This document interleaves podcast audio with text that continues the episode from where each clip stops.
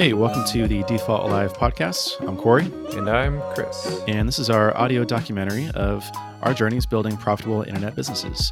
And so, if this is your first time listening, you can learn more about us and get up to speed by starting at episode number one. But if you're a regular, welcome back.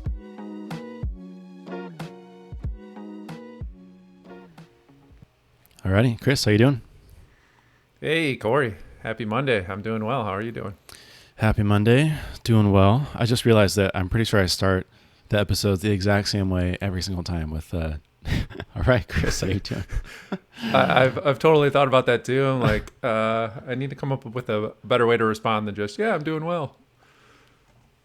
I know.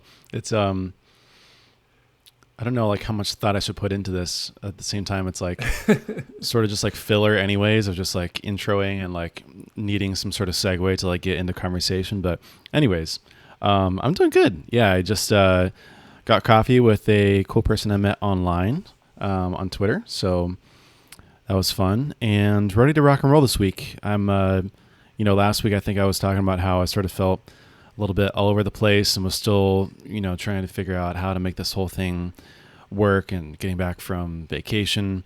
Uh, so I spent some time last night sort of outlining my day and the week, trying to implement some of the stuff we talked about last week. Um, so I'll have more to share on that, but uh, feeling feeling pretty good about you know the plan essentially. That's awesome. Yeah, I did the the same thing last night. Uh, just kind of looked at the next week and started scheduling items out. And there's something about it that just feels really, really good. Uh, it just sort of sets the the plan and puts you on the path where you you know here you know here's the things I want to accomplish this week, and then you can just go execute. Yeah, yeah. Uh, you know, we had talked on Friday about.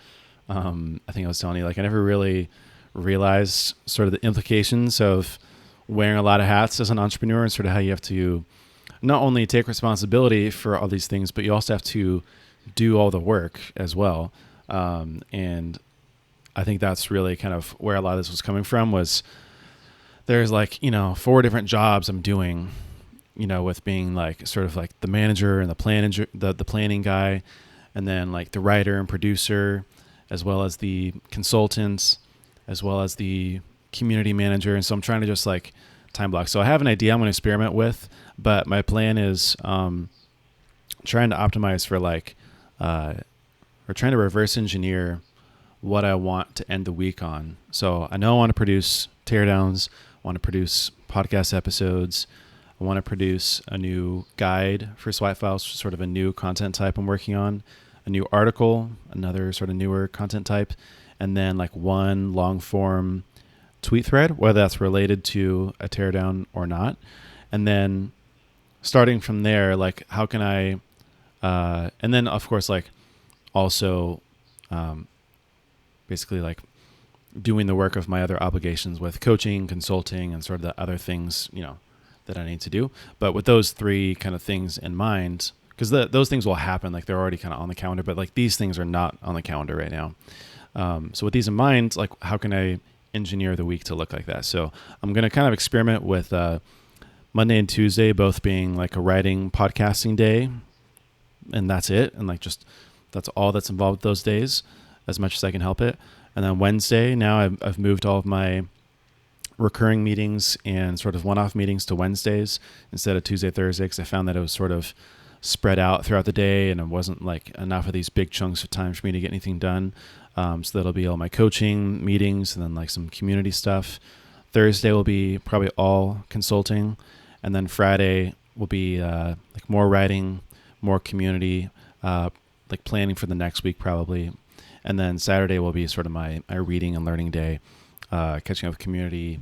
Um, getting through sort of my, my my reading lists that I've accumulated through the week. That's that's been one of the other like surprising things I've found too about myself is that, you know, I'll just kind of go down a rabbit hole or like be scrolling through Twitter and then all of a sudden, you know, there's like a a Substack article going around or there's some sort of um, you know even last week when we when we talked and you sent me the uh, Andreessen Horowitz article about how Mark I think right uh, it's mm-hmm. him who plans out his week and I was like I need to sit down and make time to read this, but I don't want it to also take away from the work I need to do. So uh, I think Right. Saturday now is going to be kind of the day that I devote to all the the reading and push everything off until then. And Mailbrew's actually been really helpful with that. I'm I'm, uh, I'm getting into a groove with that. Oh, that's awesome. Yeah. Yeah, I, I use I would say the the weekends are a good time for some of the the learning to happen and um because it's it's like partly uh, probably because I would imagine you enjoyed it as well. It's like partly entertainment, uh, either Oh, yeah. reading articles or uh, I, I've been watching a lot of YouTube videos lately from Yeah. uh, either like the Startup School channel or um Microconf or uh, SaaStr, I think it's called. Mhm. Um, it's, my wife makes fun of me a lot. She's like, "Oh, you're watching lectures again?" Like, yeah, yep. Guilty. That's funny. yeah. Yeah. but no, I really like the idea of um, separating your days that way. I, I know, again, wearing the the mini hats is is definitely a challenge with the context switching, and and I've done better when I've been able to separate days like that as well. Yeah, yeah. One of the other things I, w- I was sort of intentional about, and I'm I'm hoping that this will sort of be conducive to it, but I'm I don't know. It might just be like a weird quirk of mine or some sort of flaw, even. But I have a hard time doing certain work when I know that there's other certain work that needs to be done also. And so, for example, like I'm I'm wanting to do a lot of the writing and podcasting because to me, like that is the most important work that I can do. And if I was doing that all on Thursday, Friday, for example, Monday, Tuesday, and Wednesday would just be me thinking about Thursday and Friday all day long and being sort of distracted and kind of doing that work anyways. Um, and uh, and so I'm trying to like front load and like literally prioritize the type of work that I do on each day. Um, again, so like the writing and podcasting, the most important work I think for me and for Swipe Files, uh, and just building up the the library of content and marketing it. Wednesday the coaching, um, Thursday the consulting. Like if I did those first, I think all my brain power would also be gone by the time I got to the writing and podcasting. Um, so hopefully trying to engineer like this virtual virtuous cycle of like weekend, you know, spent relaxing, recharging, reading, learning. For me too, like that's a big part of like what gets the engine moving for me and being able to like produce good content is just taking in a lot of good content as well. Um, and so getting that done early in the week, that way I can have more brain space uh, for the coaching, coaching, consulting, and then wrap up with uh, more writing, more community stuff, and so yeah, we'll see. Yeah, I think that's perfect. It kind of reminds me of uh, uh, one strategy I've seen for software developers who are uh, maybe building a product on the side of their either full time job or consulting is uh, waking up early and working on your side project first while you've got, Mm. you know, sort of your maximum brain power still uh, and really devoting a couple hours uh, of your, your best time to that. Uh, I, I feel like some of the the guys on some of the other uh, bootstrapper podcasts have a little competition going on right now of who can wake up the earliest. Seriously. Seen uh, Noah and Ben and a few of those guys. Yeah. oh man, yeah. I I do wonder. Like, I've never really been a morning person, but I think I've always done my best work in the morning, and uh, and that's one thing that I I think I learned the hard way last week was I felt like there was a bunch of urgent things that needed to get done and just things I needed to kind of check off. So I would do them first, and then you know when one two o'clock uh, came around, and then it was time for me to sit down and, and write or sit down and I don't know think strategize. I was just like completely burnt. Like I could not think whatsoever. And that's where why I've missed the last two weeks writing a teardown simply for that fact and uh, one vacation, but also two, just basically not uh, doing it at the right time during the day or even in the right time during the week. Because it was again same thing. You know, when Thursday, Friday last week rolled around, like I just it w- wasn't there. Like it wasn't going to happen. Um, so yeah, e- even I, I think that's a great strategy. I mean, if you can wake up early at five and knock out stuff before your day job, like that's probably your your best shot because um, I couldn't imagine doing it at night after you've done a full day of coding. Like, no thanks. Yeah, yeah, that is definitely tough. Yeah, it's a hard one. So what's new with you? How how was your week? Uh, real quick, one other thing I wanted to ask about was Yeah. you now have some uh, guests lined up for your new podcast, right? For Swipe Files. Yeah, yeah. So I don't know how much I've talked about it. It's already becoming hard for me to remember like what we've covered on the podcast and whatnot. Um, I know we have to stop talking outside of the podcast. save it all for this for this one session. But yeah, um, in case I didn't, I'll just sort of rewind and go back a little bit. But uh, I think I talked a little bit, but the essence being, I was trying to think of what's the best like top of funnel thing I can do for swipe files to get people in the door and get eyeballs on it. Since I'm since a lot of swipe files, the product is a lot of like writing and content, and now also the community itself, which is more kind of writing. Um, it didn't feel right for me to basically like do that as also as the marketing thing. Um, maybe I could do a play with like a kind of Substack style, you know, every other is free, and I still might experiment with something like that, but really that being more of kind of a bottom of funnel, getting people to convert into members, not necessarily attracting new people. So, anyways, I, I knew I sort of decided that I wasn't crazy. I wanted to start another podcast under Swipe Files. So I've chosen a name. It's called Everything is Marketing, if I haven't mentioned that before. And uh, the concept there being actually going back to uh, HBR article um, called "Marketing is Everything," and sort of the subheadline being "And everything is marketing." Uh, it was. It's actually. I mean, it was way ahead of its time. This. It was written in 1990, actually maybe even ni- 1989, sort of on the turn of the of the decade, and sort of with the uh, with the expansion of the internet, the the author was talking about how marketing will now isn't kind of confined to um, what you see on a billboard or on a TV ad. Now it's every interaction with a brand, every experience, every place that you see them around the internet, um, the people who are using it. Like marketing is not just uh, sort of the ads and the placements, but it's every experience, interaction, and the brand as a whole. Um, and so that's sort of my, my take on it is now talking to marketers and people who probably wouldn't even consider themselves marketers um, about all the things that they do that encapsulate marketing. You know, whether it's running a podcast, a YouTube show, building trust with an audience, a newsletter, um, doing sales, like all those things are marketing. So it's a very kind of broad, expansive view on, on all the things that uh, that encapsulate marketing. So figured out the name, and as you just alluded to, yeah, I just started uh, reaching out to the first guests, which has been a lot of fun. I'm actually planning on dropping sort of a behind the scenes, um, like how like my whole process for that within the Swipe Files community. Um, and I, I wanted to address something too because I keep forgetting is that I I alluded on um, on Twitter that I reached out to Seth Godin about something, and my hope and plan was for him to be like the first guest on the podcast. Um, and I sort of knew it was a long shot because I had heard somewhere sometime that he didn't do do any podcast appearances until after the hundredth episode. But I was Oh, like, you know what? Why not? I'll just you know give it a shot, and I'll just I'll just reach out to him. Uh, sent an email like literally like five minutes later. Sent me a reply back and was like, hey, sorry, I can't. I only do podcasts um, uh, after fifty episodes, just because of you know I, I don't want to be sort of a flash in the pan um, part of that. So I was like, great. I'm going to produce 50 episodes as quickly as I can. that way I can follow up with them and get them on the podcast. So that's my motivation now. It's my chip on the shoulder.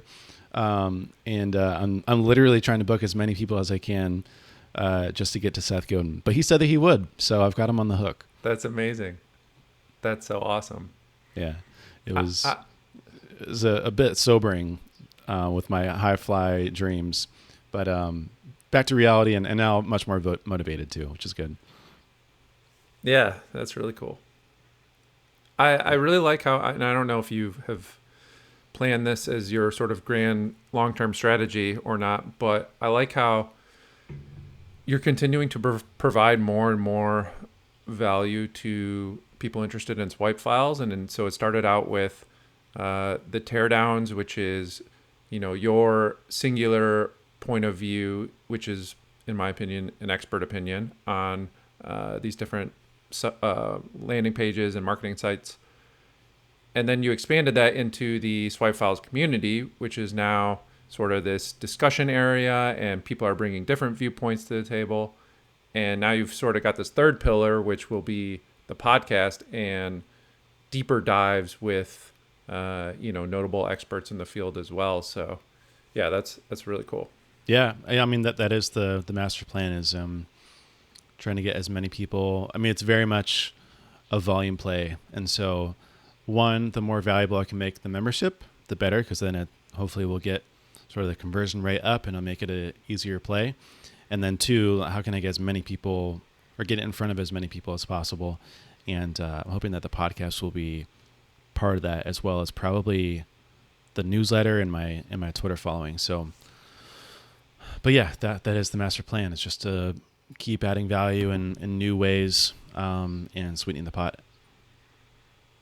Yeah, and we we've mentioned a couple times here, but I'm still so impressed with how quickly the Swipe Files community has started, and uh, it's it's very interactive. It's I, I've already learned a few things just from going through and, and reading some of the Yeah. posts, and I, I like the idea of uh, maybe some of the different theme posts that you're thinking about, like the uh, I believe it was called the Think Tank Thursdays. Mm-hmm. Um, so yeah, it's it's hard to start a community and and to see it really take off like that has been awesome.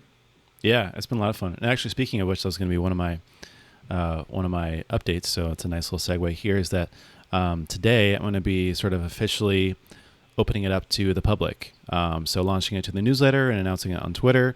But I've been sort of doing like a, you know, invite only. Not that it was like exclusive or like a clubhouse kind of thing where I was like, you know, waving it in your face like, uh-huh, you can't get this. But more just me kind of reaching out privately and and uh, and curating from the beginning. But today I'm going to be launching it, so uh, that'll be exciting. Awesome. Very cool. Yeah. So tell me about yourself. What's new?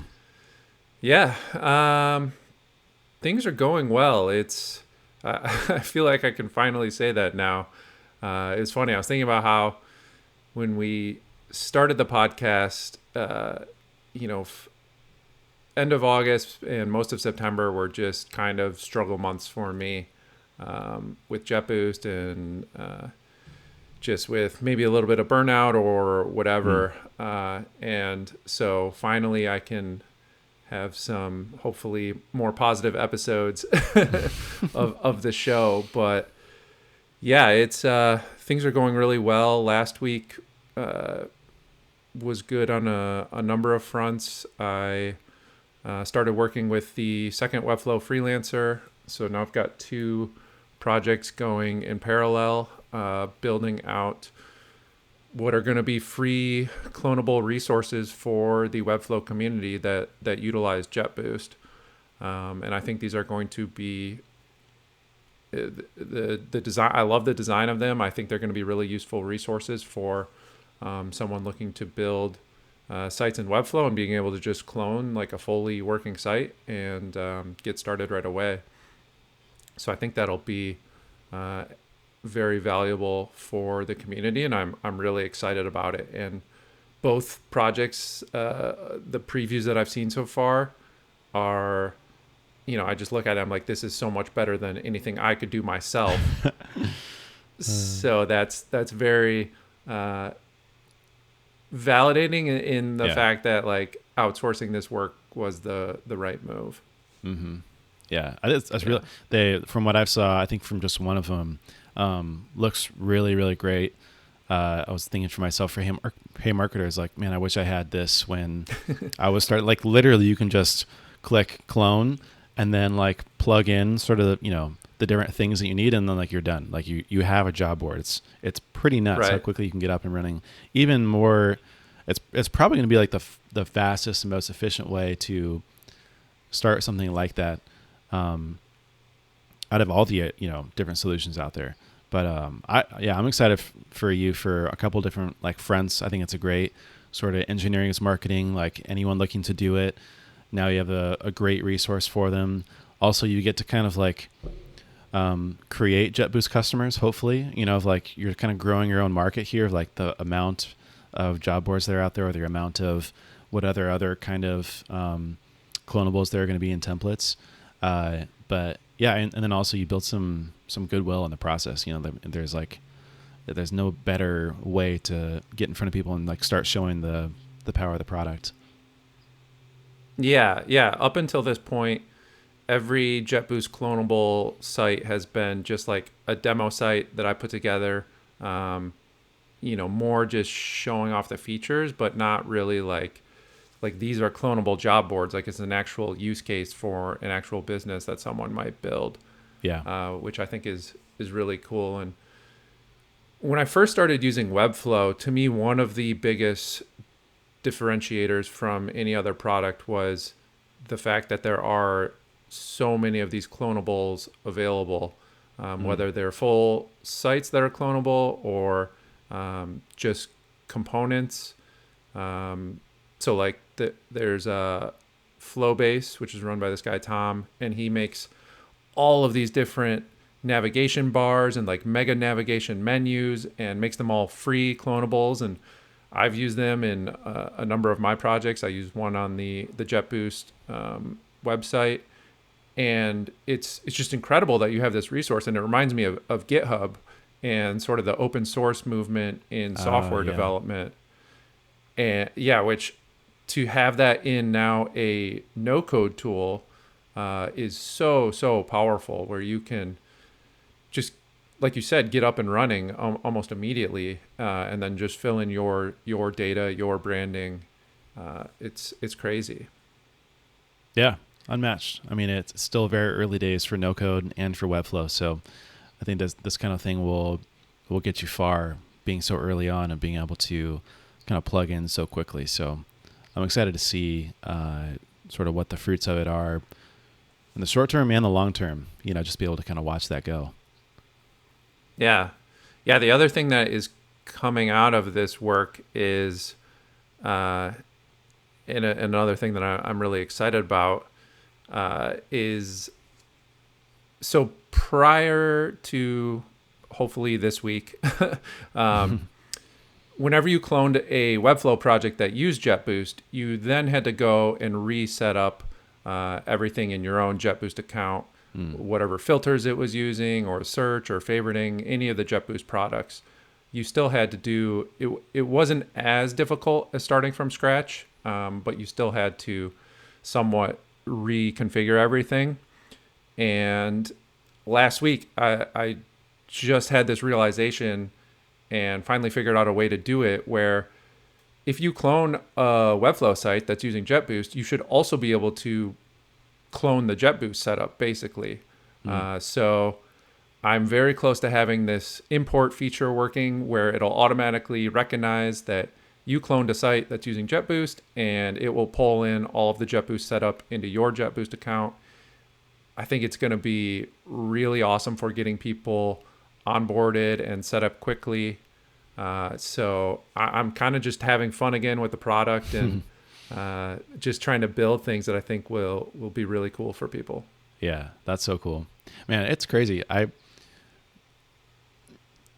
one, I think it'll be awesome just for the clonables because like if you can also clone the JetBoost, uh, you know, boosters and add-ons, like why wouldn't you? I, I would assume that you would have like a really high adoption rate, you know, because like if you're cloning something, you kind of just want to take everything with you and then choose what you want to use or remove later.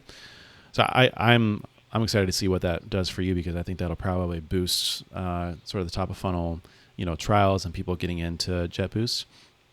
But also, as a as a non-technical person, that kind of stuff is just like mind blowing to me. Like it's literally magic because I, you know, you say something like, "Oh, I finally figured out a way to do this," and to me, I'm just like, like where what would you even how do you even start on something like that? You just what do you mean you figured out a way to do this? Like what you uh i can't even comprehend what that means but i don't know. It's it's crazy how the internet works. Yeah that's funny. Uh i guess the the reason i say that is uh i've done so much snooping around the uh the webflow designer and trying to understand how it works and their internal APIs and all of that. Uh, so I knew they kept track of like which sites were cloned from which sites. but they didn't ex- they don't expose that to like through their CMS API or or basically anyway for third party developers. Um, so I, I talked to uh, someone on their team about possibly exposing that property. So then I could build this JetBoost feature where you could, you know, it would be able to know which site it was cloned from and, and then copy over the, the JetBoost configuration. But Hmm. that hasn't happened yet, and I don't know if it will happen. Uh, so, you know, I was a little bit frustrated there. Uh, but yeah, I, don't, I think it was just one of those times, you know, in the shower or whatever, where all of a sudden it hits you like, hey, there's another way I could get around this using the available tools uh, and integration points that Webflow does already provide. Uh, so it's it's not as great of a solution, but it will still work. And so to me, like that's been the whole genesis of JetBoost really is like figuring out how to do things even though there's no official integration points. Mm, um, Yeah. and so it's kind of fun to unravel that and and figure out how to make all that work. Yeah, that's crazy. You're the you're the um the Jane Wong of of Webflow, like constantly deconstructing and looking at you know what's under the hood and what's coming up. That's crazy. Yeah, because I mean, again, as a non-technical person, I. It, it makes sense conceptually, like okay, yeah, you're looking through the code and you're you're really sort of building mental models on how this works and seeing the connections, but um, it's those, I, yeah, it really is those kind of shower shower moments where you're like, oh, this might be interesting, or I guess you know I could see how this works. I I had a similar moment. I feel like a while back when um, when I was trying to figure out a good way to show a preview of the teardowns in Webflow, and uh, before I was like I had two separate CMSs and I was cloning everything. So it was like, okay, here's all the free ones in this CMS, and then here's all the paid ones in this CMS, and then I would create one for each, and then I basically just like archive or delist the free one once it became sort of paid only. And uh, and that was a huge pain because I was literally just copy and pasting, and you know the way that it's set up, it's like each CMS item is the image or is the the paragraph for each image. So it was I was copying like literally like a hundred times for each one. And then I had this epiphany of like, oh, what if there was like a toggle switch and I just duplicated all the items within one CMS and then sort of turned on one set if it was free and turned on another set if it was paid. Um, but it's uh, I don't know, it's the it's the knowledge worker problems. You know, it's like you have to wait for those epiphany moments or for your mind to kind of like marinate and let it let it happen organically. Yeah, that's the exact same process in my mind, whether it's using code for the solutions or using no code, uh, which is why I think a lot of the work is is very similar. It's it's all creative work, problem solving, uh, finding solutions. Uh, it's just the the only difference is, is whether you you know understand the the syntax and principles of writing code or not and yeah so to me i, I think that's why i think like doing no code development is is just as valid as uh, as writing the code yourself Yeah. Yeah. I mean, it's helped me on, again, as a non technical person. Eventually, I would like to learn some basics of programming. Um, but the more I get into no code, the more I feel like no code makes sense. Or I'm sorry, the more I do no code, the more programming makes sense of just uh, how things are connected, what you're plugging into, even like Webflow, you know, learning sort of CSS and how the web works between HTML and CSS and JavaScript and what each of those are. But uh, yeah, they're, they're still both very valid. Yeah, yeah, and Webflow in particular is a great tool for, uh, I think, introducing code concepts, particularly like you said with with HTML, CSS, and JavaScript. Uh, I've seen a number of people who started with Webflow and then started learning code through that, Hmm. uh, like like yourself. So, yeah, I think I don't know. It's it's great to have both of those options um, as you know, like myself, someone who does write code, it's still much faster to uh, build certain types of things in Webflow, and uh, uh, it's funny sometimes when I'm when I'm on like a you know maybe a, a startup's uh, marketing site and I look at it and I, I, I have this Chrome extension that shows me like what it's built in. Mm. And whenever I see it's built in custom code, there's a little part of me that's like, ooh, you could probably have just done this in Webflow. Like it'll be easier for your whether you have one or not now, like your marketing team eventually to make Yeah. changes. And uh, I would I would never build a marketing site with code again. Oh yeah. I would always use Webflow. Uh, yeah, I'm 100% in the camp that no marketing site should be custom code. Like, no matter how like cool it is to, well, actually, one of my coaching clients, um, love him to death, but he was showing me sort of like how he's like assembling the marketing site programmatically through through Rails. I was like, that's so cool, but like, could you imagine how much you could do if you didn't have to do any of this? it's it's like counterproductive in some ways because you engineer this whole big system to do very simple things. And then once you want sort of a different system or you want to do something else then you have to engineer a new system or you have to change the system. And uh, like at Baremetrics we had wordpress as our cms but then like the actual pages themselves were all custom coded. And so anytime there was like a change or a tweak or like swapping out a link fixing a typo it was a pull request. It was hey engineer can you Mhm. please go change this? Or what about this? And then i'm taking away time from the engineers instead of me doing it myself. And then I, I have no ability to experiment. I have no ability to you know just go in there and see what this would look like or create a couple prototypes. Like literally i'm sort of at the mercy of then you know everything actually goes through our designer. And martin was uh, fantastic but then i also felt bad with you know it it's too much too much work for what it's worth to just make simple tweaks and uh, try to iterate.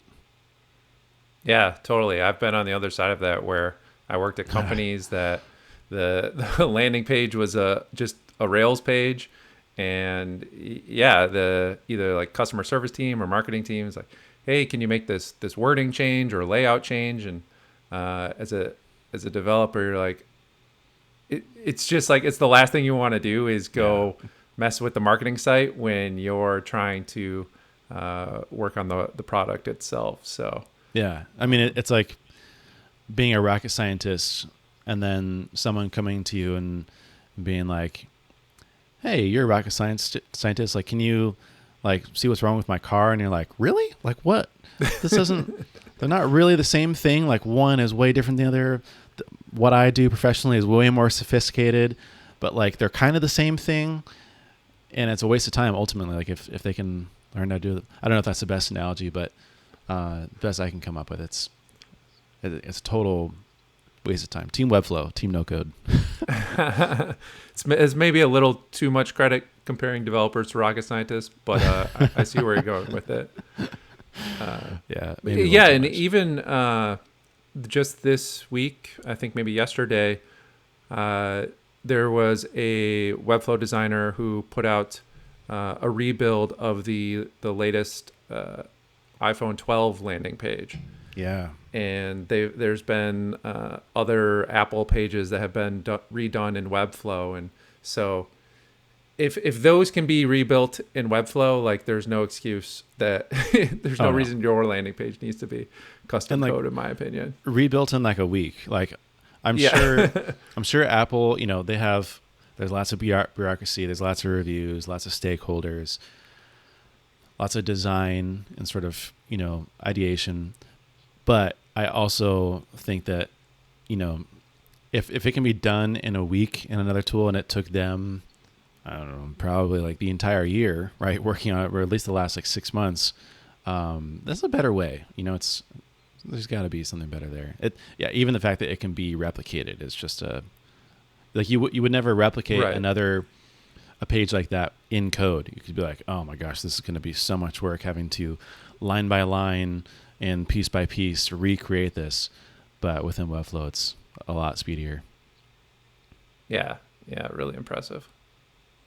Hey, by the way, how did the um, the auto archiving sort of launch go? I know I think last time you said that it was available and you were sort of launching it. Um, is there anything you can share on like how that went and what the adoption's like so far? Yeah. Um, it's funny.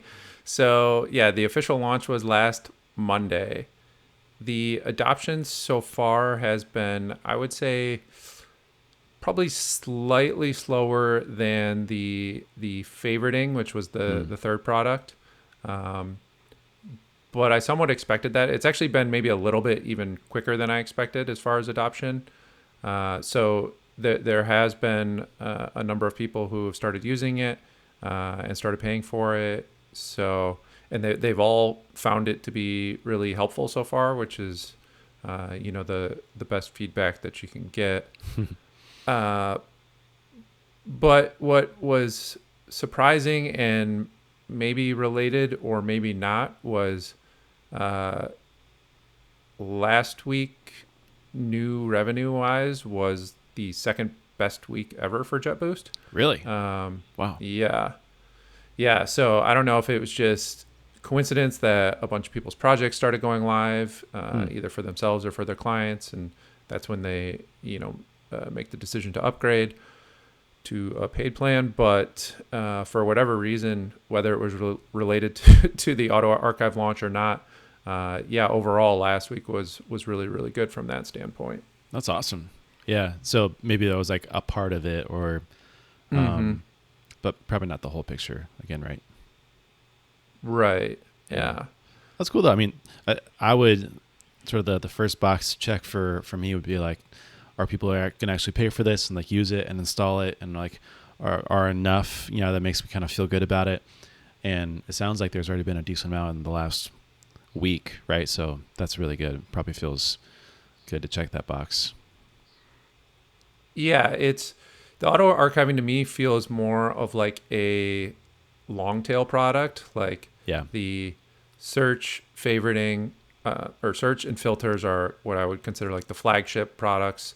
Uh, the favoriting is a little more niche. It's it's more geared towards like membership sites, um, and then the auto archiving as well.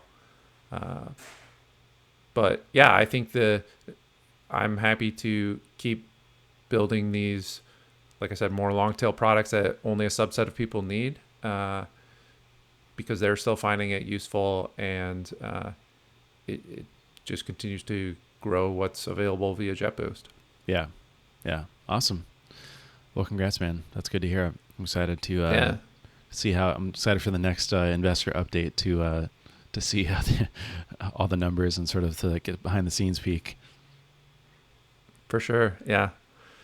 Yeah, it's uh it's been good. I mean, one mi- milestone uh, milestone I will share is so last February uh, is when I made the decision to quit consulting and go full time on JetBoost. And to be honest, like I was taking a pretty big leap of faith. Uh, at the time, JetBoost was doing only a couple hundred in uh, MRR Yeah. and you know so there was like financially it didn't make any sense but it was starting to take up so much of my time it was bleeding into the time i had available for consulting uh, it was taking up so much mind share because like that's what i wanted to be working on not Mm. uh, the the consulting work so Yeah. in February, I gave my client 30 days notice um, that I was going to be ending the engagement, and yeah, just kind of took this leap of faith. And now, uh, this month really feels like the month to me where JetBoost has reached the the default alive point because it has uh, surpassed the revenue has surpassed uh, what I was doing through consulting at the time. So uh, it feels like a really really big milestone. Yeah. That's awesome. The, so the revenue being so MRR probably hasn't quite caught up to like uh, consulting and or salary, but the revenue itself, since you're capturing some of the value out front with annual plans and or just kind of expansion uh, revenue as well, right? That's kind of factoring in, and uh, that's what exceeded it. Yeah. So actually, MRR has surpassed it. Oh wow, Uh, amazing! Yeah. Yeah. But I guess I say revenue because like when you're doing consulting, you're basically you have no expenses other than Mm. paying taxes. Yeah. Uh, you're kind of capturing all of that. Uh, whereas running a software product, obviously, you have a lot more expenses that go into it. Yeah. But yeah, it, it sort of feels like okay, this is now sustainable. I think it's allowed me to relax a little bit, and uh, like I said earlier, just focus on having fun again, providing solutions for um, you know the the the Webflow community, which I've loved being a part of, and uh, yeah, really excited to to keep moving forward from here. It's cool. Default alive. Congrats, my friend. Thank you. Yeah. Awesome. Well, anything else happening in your world? Any other updates or things in your mind? Uh, just one thing I wanted to ask you about that Yeah. I've, uh, especially last week, started facing is like it's it's gotten to the point now where I'm like I'm no longer able to respond to everyone in what I consider to be a timely manner. Mm. Uh, so I sort of have like the order of operations is, you know, JetBoost support always comes first. Always try to get back to those people as soon as possible. Uh, and then I would say anyone replying to the JetBoost welcome emails, try to get back to them within. Uh, I, I shoot for two days, but uh, sometimes that's like three or four days. Yeah. and then after that it's uh, you know just people reaching out about either like software ideas or business or um, kind of more miscellaneous things that aren't necessarily JetBoost specific. And those are the ones that are starting to fall through the cracks now where like I, I'm super grateful that people think like my opinion matters at all uh, but it's also like I, I don't know if you experience this, but I, I I get this like constant anxiety where I see like these emails in my inbox that I need to reply to, but just like don't have time to get to yet. Mhm. Um, and I'm thinking like, okay, this person's like waiting for a response. Like they took the time to reach out. Uh, which is why when you said that you reached out to Seth Godin and you replied within five minutes, I mean, I can't, I don't even know how he, he does that because I can't imagine how many emails and, and whatnot he receives. So, Mm. yeah, curious if, if you have experienced that at all or any thoughts. Yeah, I think I started to experience that a bit at Baremetrics, and then, um, you know, just like customers would reach out and sort of want like a second pair of, of eyes on something, or that's actually kind of how I started doing a little bit of the coaching and mentoring. Was, you know, it was like, hey, I can't do this like forever, but also like if you wanted someone sort of brainstorm for you, I'd be happy to, you know, and that way I can sort of prioritize it more. Um, and then yeah, I think especially now that I've gone full time on my own stuff, it's been quite a few, like a good stream of emails that come in.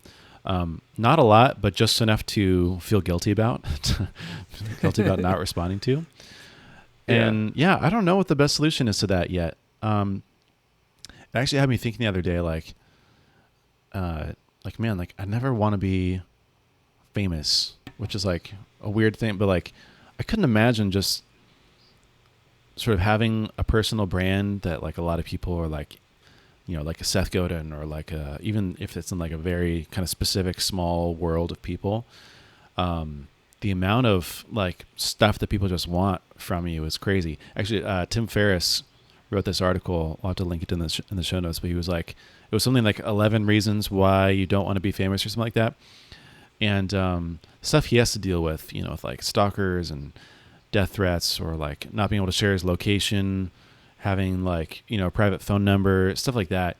Um, but I don't know. Anyways, to, to get back on track, I, what I've been considering doing is having an email autoresponder that just says like, Hey, I might not, if I don't get back to you in the next week, like, please feel free to ping me again to kind of bump it up.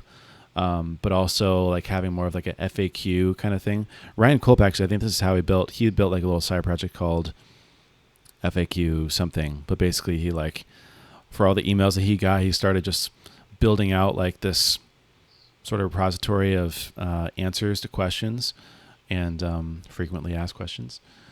And uh, I think that's how he did it most of it, and he sort of ignores his email most of the time now. Hmm. so I don't know. Maybe it's a mix of like email autoresponder, um, like snippets of text you can just kind of like have saved. Maybe you just like have something like a private page you send people to that might answer some questions. Um, or maybe just start saying no. I don't know.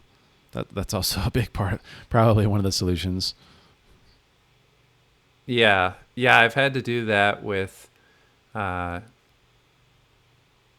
again, it's like it's awesome for people to ask. Uh, I've had people ask me to be a part of like their products beta, uh, especially in, in, the no code space. Um, and I used to always say yes, but then I would never actually do anything with the product, and I felt bad yeah. about it. I just it's like I did I didn't have the time uh, when I maybe naively thought I did. So now I, I, you know if someone asks me to be a part of their beta, I do have to say no at this point. Um, you know, and obviously thank them for for their interest, but like I know that if I say yes, I'm not going to hold up my end of the bargain. Like mm. I, I'm just I'm not going to have time to go check out their product and play around with it unless it's specifically something that I might be interested in using for JetBoost.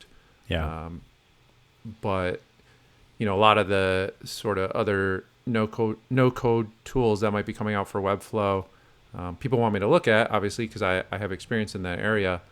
But if it's not something I would use myself, then at this point, like I, I just don't really have the time to do that. Yeah, actually, I I was thinking more in context of email, but I do get a pretty good amount of DMs on Twitter and LinkedIn.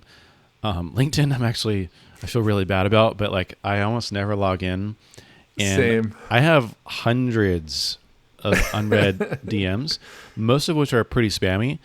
But I know that there's actually like a good amount of people who have reached out genuinely that I just haven't been able to look at. Um, Twitter, I do a pretty good job of like keeping my DMs and uh, responding to people. But especially recently, I've just been telling people no, like, hey, super sorry, but like I don't have the time. Or people asking like, can I ask a couple questions? Or like, congrats on going full time. You know, I'd love to, uh, love to catch up or like get 15 minutes of your time to like contribute to an article. And I've just been telling people like, thanks for thinking on me. I'm flattered. Unfortunately, I don't have time to like meet um, and only have time for like a specific kind of set of ways that I can be helpful can you please send me an email and I'll see if I can help out. And then like not, uh, you know, not putting myself in a position where I can't hold up the end of that end of the bargain, like you said. Hmm. Yeah. No. Yeah. I think that's really the only answer, and you know, both of us can put ourselves in their shoes too, and still do now. Like you're trying to reach out to Seth Godin. I've reached. I still reach out all the time to uh, you know people that I don't know and and looking for specific advice or, or questions or whatnot. So uh, yeah, I wouldn't I wouldn't discourage anyone from doing that. No. Uh, yeah. Yeah. No. That, that, I think there's you know one of the things I think I've learned too is um, the more specific the ask, the better. Um, especially for things. I mean, I've had people reach out too about, hey, can you, you know, I just had a guy yesterday uh, reach out. It's it's a really cool product for anyone. Uh, it's called Goalsy, um, and he was like, "Hey, you know, do you track your goals somewhere? Do you track your track your tasks?" And I said, "You know, thanks for thinking of me. Um, you know, just took a look at the site, and I told him, you know, I, I use Roam Research for all of my sort of notes and to dos, and I asked if it integrated with anything." And he said no. I said, you know, thanks for your interest, but I think I don't think I'm the right person for you. You know, I basically do everything in Roam, and I don't have mm-hmm. like a very like businessy process for goal tracking. Um, and so I told him no, and, uh, he was like, "That's fine, but we'll go, I'll give him a shout out on the podcast." And for anyone who is, you know, I'll recommend him. But uh, you know, if, if he was like, "Hey," could I get feedback on the landing page? Or I actually think it's a really fantastic landing page, and I'm probably going to ask him if I can feature it and ask him some questions about it. Uh, or oh, if nice. you know, for you, if he was like, you know, if someone was like, "Hey, uh, can I get your feedback on like the onboarding for what I'm working on, or uh, if you think this is the right sort of fit for this problem, you know, then you might mm-hmm. be like, oh, I could come in and spend five or ten minutes. But when it's like, can I get your feedback, or can I have you try it, or like use it, or can I pick your brain? It's like, I don't know if you know that's just it's too broad, you know. Yeah, Yeah, actually, someone who's been really good about that is, uh, uh, I hope I'm saying his name right, Sarwech, who runs uh, No Code Lytics. Yeah. So he has reached out to me. Uh, he reached out to me in the beginning when he started working on it, and uh, he's done exactly what you said, which is he asked me one time to look at his onboarding specifically, uh, and yeah, I, I just like took two seconds, like looked at it, um, you know, gave a couple pointers, but for the most part, it was uh, it was pretty good and didn't really need anything from me. Uh, and it's also a product that I'm now using myself um, on JetBoost. So, uh, yeah, I think that's ma- making the the ask specific is probably a good recommendation. Yeah, absolutely. So, I don't know. I think honestly, probably the best um, solution for you and reminder for me is to say no more. Um, I'm a big fan of a. I, I read it a long time and it's on my reread list, but uh, Essentialism by Greg McKeown, and he's all about like what's the one thing. Oh, there's also another book, The One Thing. Both of them are very much about like have a very select few things you say yes to, and it's just like an automatic yes. There's also Derek Sivers, you know, hell yes or no, um, and then like everything else say no. Like basically, you need to be very specific and sort of know ahead of time what you say yes to and what you say no to. Um, and I think that's important, especially as a knowledge worker, but also as an entrepreneur. Uh, and yeah, I'm glad you brought that up. Cool. Yeah, yeah, it's, it's something I'm trying to figure out still. Well, updates maybe next week or the week after. We'll see uh, what you come up with. Yeah, for sure. Cool. All right. Well, shall we wrap it? Yeah, I think so. All right. Well, we'll have as many of the links and mentions we can remember in the show notes. And if you have any questions for us, feel free to reach out to us. Uh, or both. We have our Twitter handles um, in the show notes. But uh, if you have a DM or a question for us about the podcast, that'll be one way to get a quick response out of us. So feel free to do that. Definitely. Otherwise, we'll see you in uh, the next episode.